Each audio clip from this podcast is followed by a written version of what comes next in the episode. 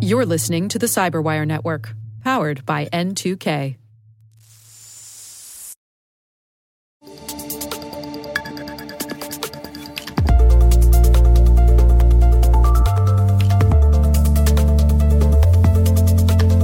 Hey everyone, welcome to CyberWire X, a series of specials where we highlight important security topics affecting security professionals worldwide.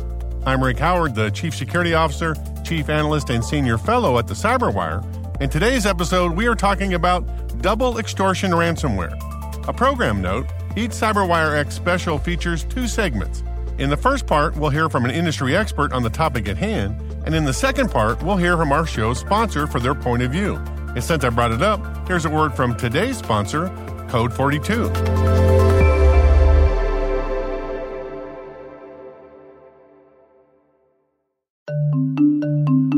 Did you know that there's a 1 in 3 chance that your company will lose intellectual property or IP when an employee quits? Cybersecurity teams are facing unprecedented challenges when it comes to protecting sensitive corporate data from exposure, leak, and theft. The annual data exposure report of 2022 from Code 42 revealed three key trends that are accelerating insider risk. First, the continued adoption of cloud technologies and a lack of visibilities into them. Second, the impact of the great resignation and departing employees' theft of IP and sensitive data. And third, the challenges of the new hybrid remote workforce and uncertainty over how to address it. As insider risk grows, Code 42's insider risk management approach helps protect data without slowing down the business. Learn more at code42.com slash show me. And we thank Code 42 for sponsoring our show.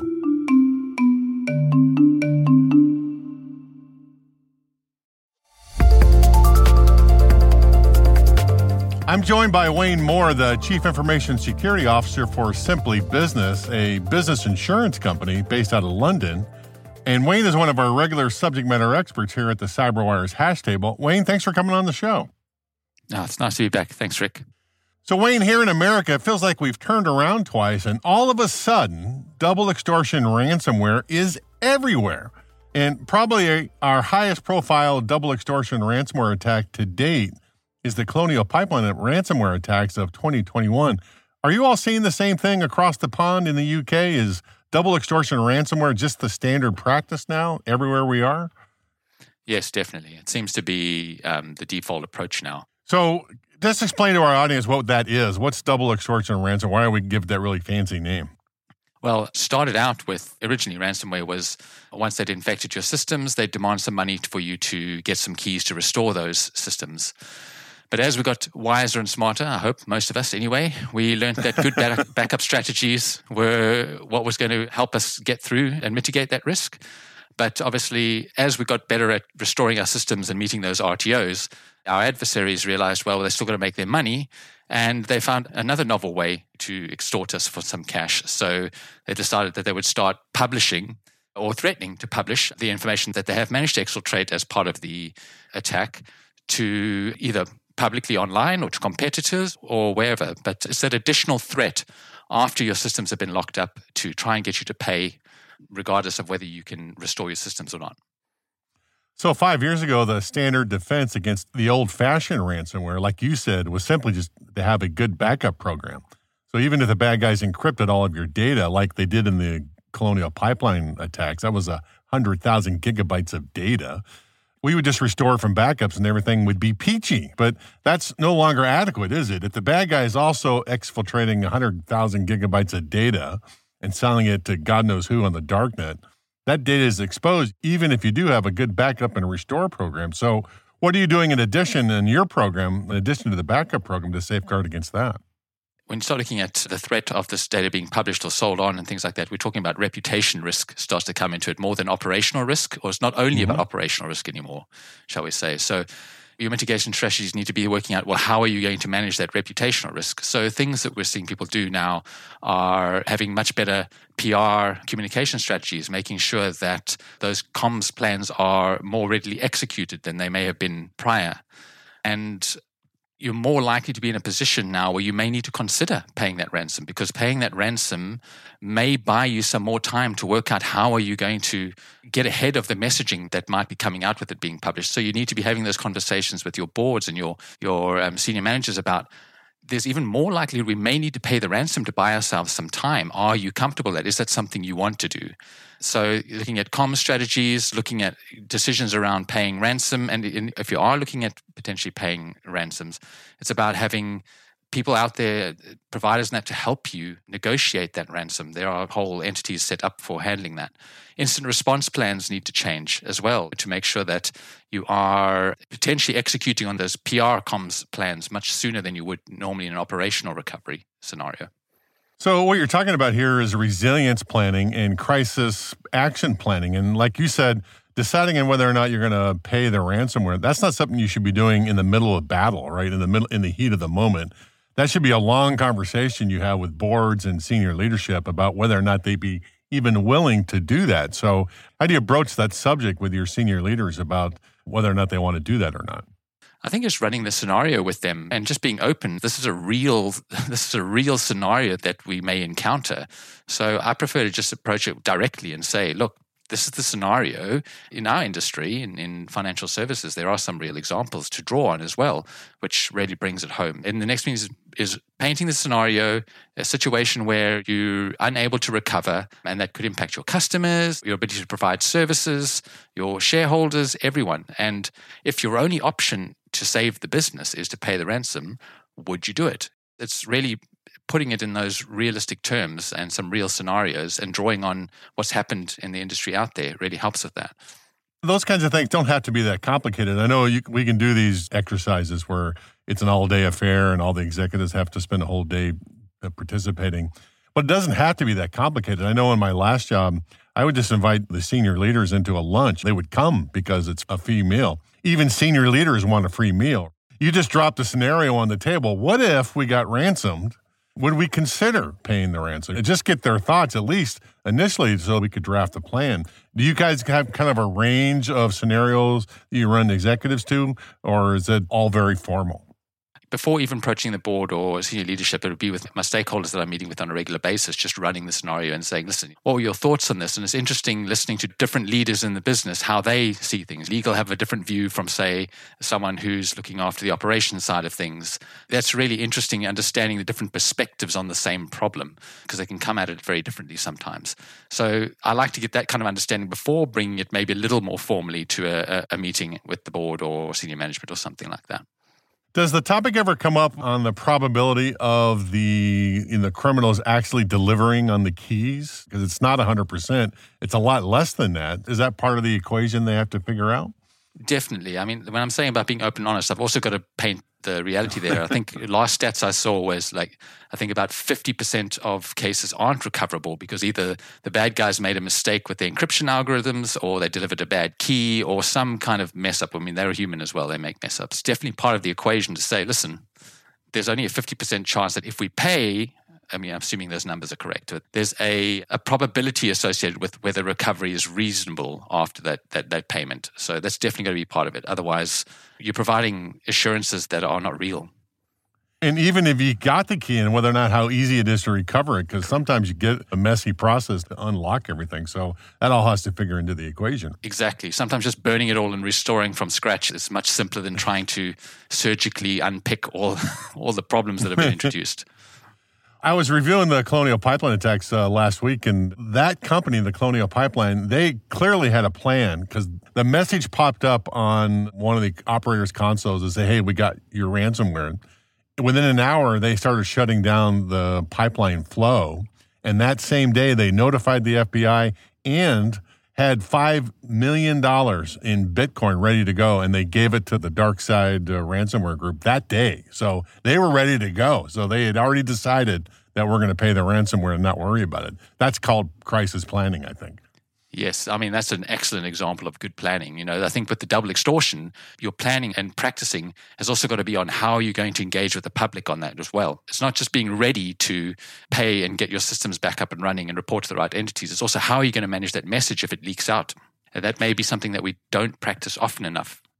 Yeah, that was part of the Colonial Pipeline plan. They they announced day the next day to the public, and they did every day until the crisis was averted. So yeah, they definitely had a plan in place to, to go forward. One of the other tools that we could use to prevent the second part of the extortion ransomware is encrypting our material data. If we encrypted our data so that they couldn't pass it to anybody else and cause us harm, what, isn't that an option on the table that we should be thinking about too? Yes, absolutely. And then it puts more emphasis on how you're protecting the keys. If it's all very well and good encrypting, and you should do that, and especially if it's not all encryptable, you should certainly be prioritizing your most sensitive data. But mm-hmm. if you aren't looking after those keys, and during the operation, they've had enough time to kind of work out how your key management system works, intercept all of that, they could technically still get it and um, unencrypt it. So let's go back to the com plan too. I mean, because that takes practice. That's not something you roll out during the crisis either. You need to have a pretty firm idea of what you're going to do because there's kind of two options here, right? You can either announce early with incomplete information, and then that runs the risk of when you change the information layer, customers and other people thinking that you're withholding information or lying about it. So that's one thing you got to worry about. And then the other way you can do it is wait till you have perfect information.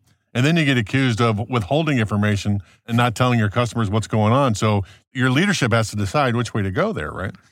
Yeah, 100%. Because dealing with reputational risk may be a little more tricky than the operational side of things. Yeah, because it's quite, it's, you can at least test and predict what's going to happen in the operational side of things, but it can be quite hard to predict how the public will react depending on the context and all of that. So have some empathy for the people that are going through this with you, like mm. your customers and things like that, and understand that they also want to know what's going on. And so there's potentially a middle ground there in the sense that you could go in early and saying, listen, we know that something's up. We don't have complete information just yet, but they need to know when you're going to update them next, et cetera, et cetera. You know what I mean? Managing expectations about what you know to date and certainly not lying about the situation. If you're caught out on that, then you do your reputation much more damage.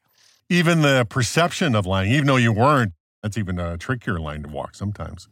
Yeah, absolutely. It's difficult, isn't it? Because if you keep quiet about it, it leads to even more speculation about what you're not saying and all that right. kind of thing. So, it's as I'm saying, it's very difficult, and uh, there's a lot of people that need to be trained for how to interact with the media, how to say things. You know, it's it's it's definitely something you need to have practiced and trained for.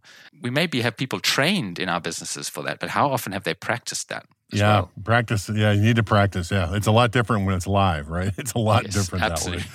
Yeah. Let, let's uh, raise it up to the strategic level. This is we're really talking about resilience here, and one of my favorite definitions of resilience is to be able to continuously deliver your services regardless of some cyber event like a ransomware attack. If you look at the Colonial Pipeline attacks, they had a great plan. They bought the keys and they had a calm plan.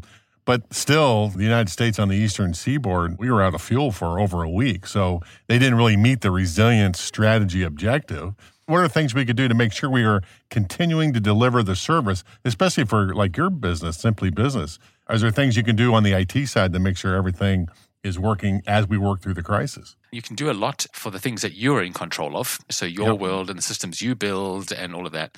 But where it gets really tricky is in the supply chain. That could be uh, uh, quite a complex supply chain. We're talking nth degree on that chain.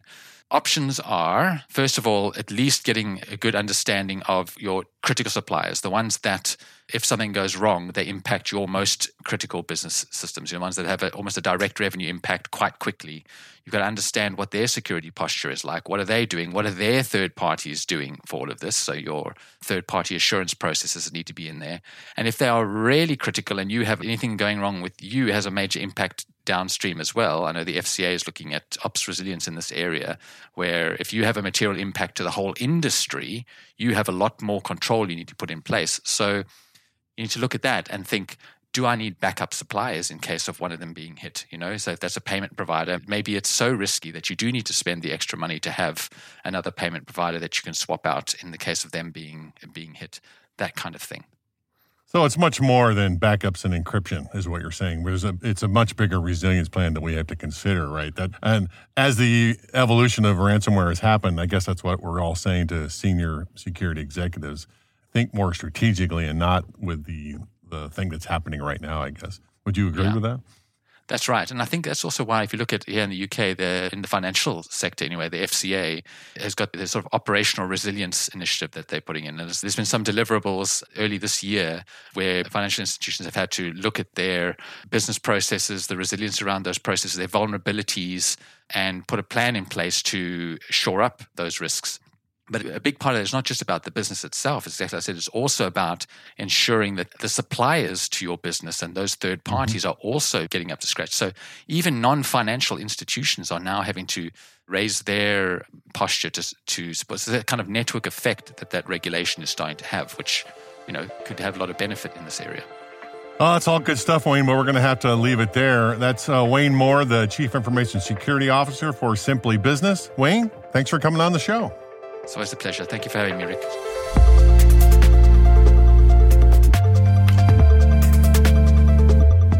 Next up is my colleague Dave Bittner's interview with Nathan Hunstad, the Deputy CISO for Code 42, our show's sponsor.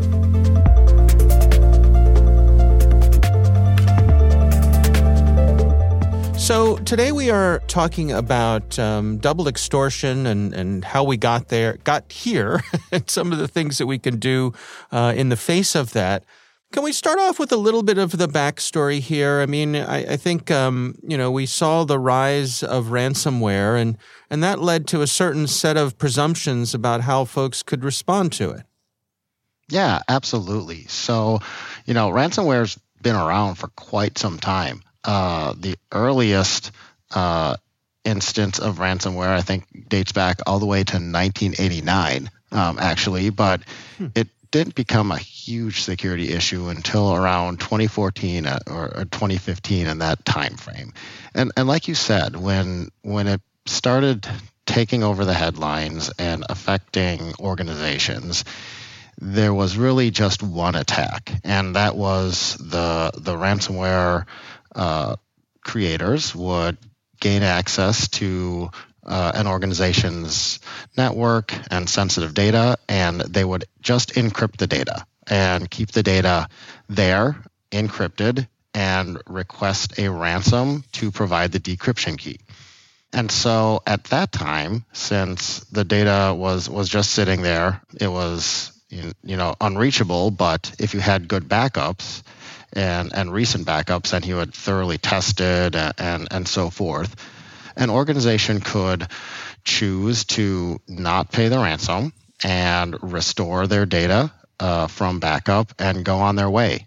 And so that was the operating principle that a lot of security teams and organizations uh, used when they were talking about how to deal with ransomware. And that changed starting a few years ago. And that's when the ransomware proprietors started adding uh, another tactic. And, and, like you said, it, it led to uh, what's called double extortion ransomware, hmm. where they're not only encrypting the data now, but they're also exfiltrating it. And so that does change kind of the, the response for security teams because it's not enough to simply be able to restore from a backup and get your business operating again. Now you have to be concerned about the loss and public exposure of the data that they were able to exfiltrate while they were encrypting it. And so, where does that put organizations these days in terms of best practices to protect themselves?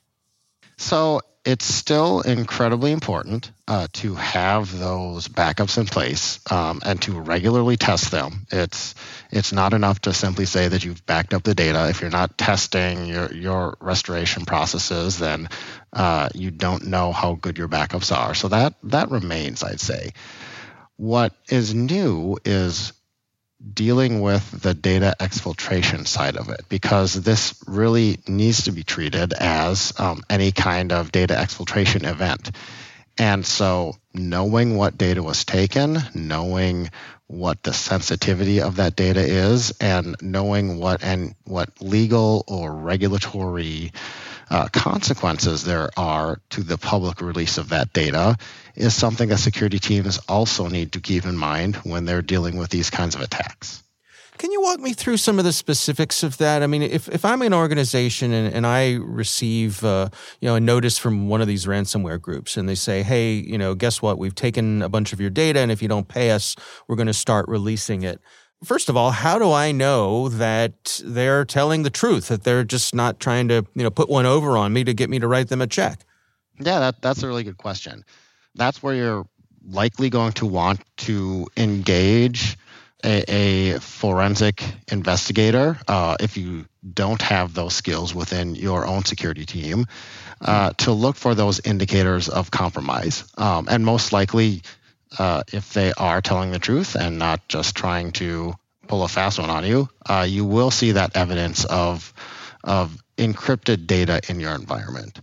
From there, you need to talk with asset owners um, and and the business to understand. All right, what's in that encrypted file? Uh, what's the value, and where do we take it from here? Yeah, so I mean, it really becomes a, a, a risk conversation. Then I suppose. Is, I mean, is that a, a fair way to say it? Yes, absolutely. And the risk is much more open ended than it is with just a simple, you know, denial of service or, or business interruption kind of ransomware case where you may be down, your servers may be uh, inoperable, but if you can restore from backup, you're basically uh, to the point where you were before the ransomware attack started.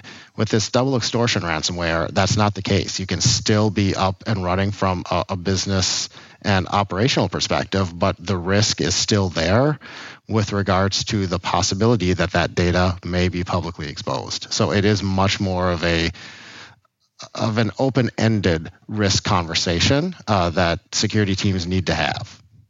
Yeah, I've heard folks talk about um, using some technology uh, to try to mitigate this sort of thing. You know, having uh, um, uh, encrypting everything. You know, all of our data, even while at rest, is going to be encrypted. We'll decrypt it on the fly for our own use. And that way, if someone takes something from us, it'll be useless to them because we've already encrypted it. Uh, where do we stand with that? I mean, is that, is that a practical solution that folks are actually adopting? You know, I, I think that there are some benefits to that kind of solution, but it's certainly not something that I've found has been easily implementable across an organization.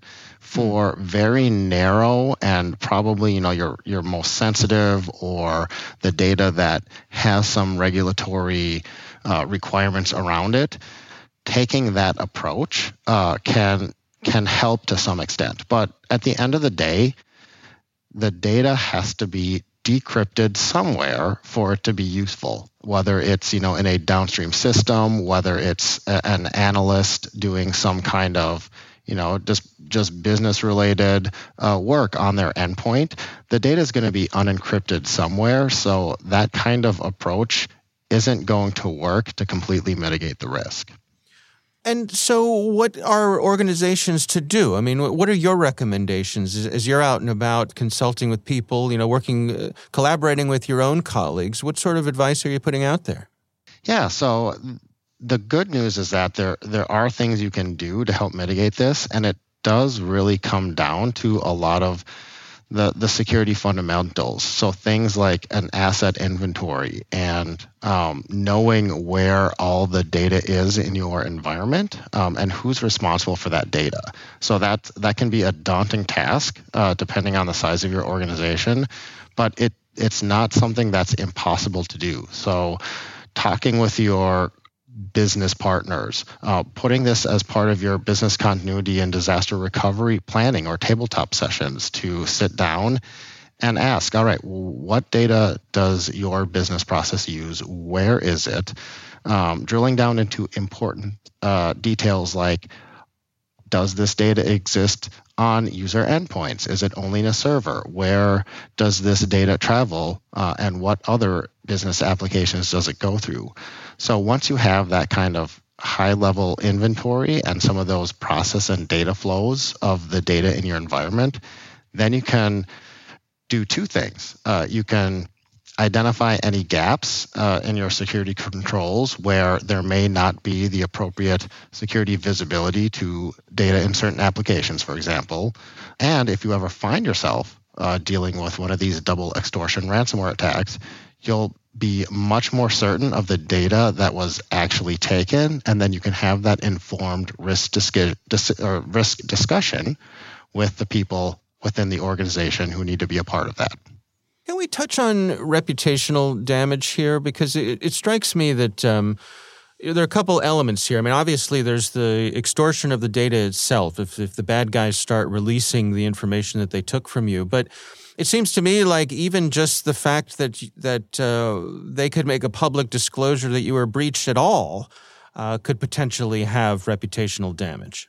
Yes, absolutely. Uh, with double extortion ransomware, the reputational hit is uh, much more significant than with the more old-fashioned, you know, business interruption kind of events around ransomware. So the fact that you did get hit with ransomware uh, and you did lose control of your data uh, can be a very significant reputation hit. So that's something that, again, organizations should keep in mind as they're having those risk decisions and maybe have some kinds of remediation plans in place or at least talk with the appropriate people in the organization to determine how would we de- deal with this kind of reputational hit. Yeah, it's a really good point, and and I suppose it, it emphasizes the the idea that you know being in the middle of an event like this is not when you want to be making those decisions. It's the importance of pre planning, of having those plans in place ahead of time. Boy, it's hard to underestimate that, right? Absolutely, and you know if if you're not including a, a, a ransomware scenario in some of your incident tabletop exercises or your uh, BCDR planning, uh, you absolutely should because, like you said, you don't want to be making these decisions while you're dealing with an incident under the gun with the with the clock ticking. It's a lot easier to do a tabletop, sit down, game out one of these attacks, and then without any pressure, have that frank and open discussion around what went well, what went poorly, and how can you prepare your organization just in case it actually happens. Nathan, I mean, do you think that we are in a, a, place right now where if an organization puts the right things in place, if they do the work ahead of time, can they go forward with confidence that the, the odds of them being hit by something like this and, and it having a significant impact are relatively low? You know, it, it, it's it's hard to say that because the the landscape is changing day to day, and mm-hmm. there are new uh, vulnerabilities that are exploitable uh, on a weekly basis. Uh, I, I don't know how many times I've had to update Chrome, for example, this year right. due to zero days. So it's really tough to be able to say that if you have the right protections, uh, you'll you'll have a low probability of being hit. Um, what I think you can say though that if you have the right protections, you'll feel a lot better about how you'll actually deal with it if it happens and you will have planned this out, uh, you'll have a playbook and you won't be making decisions, you know, on the fly uh, and, and making mistakes that uh, could be avoidable.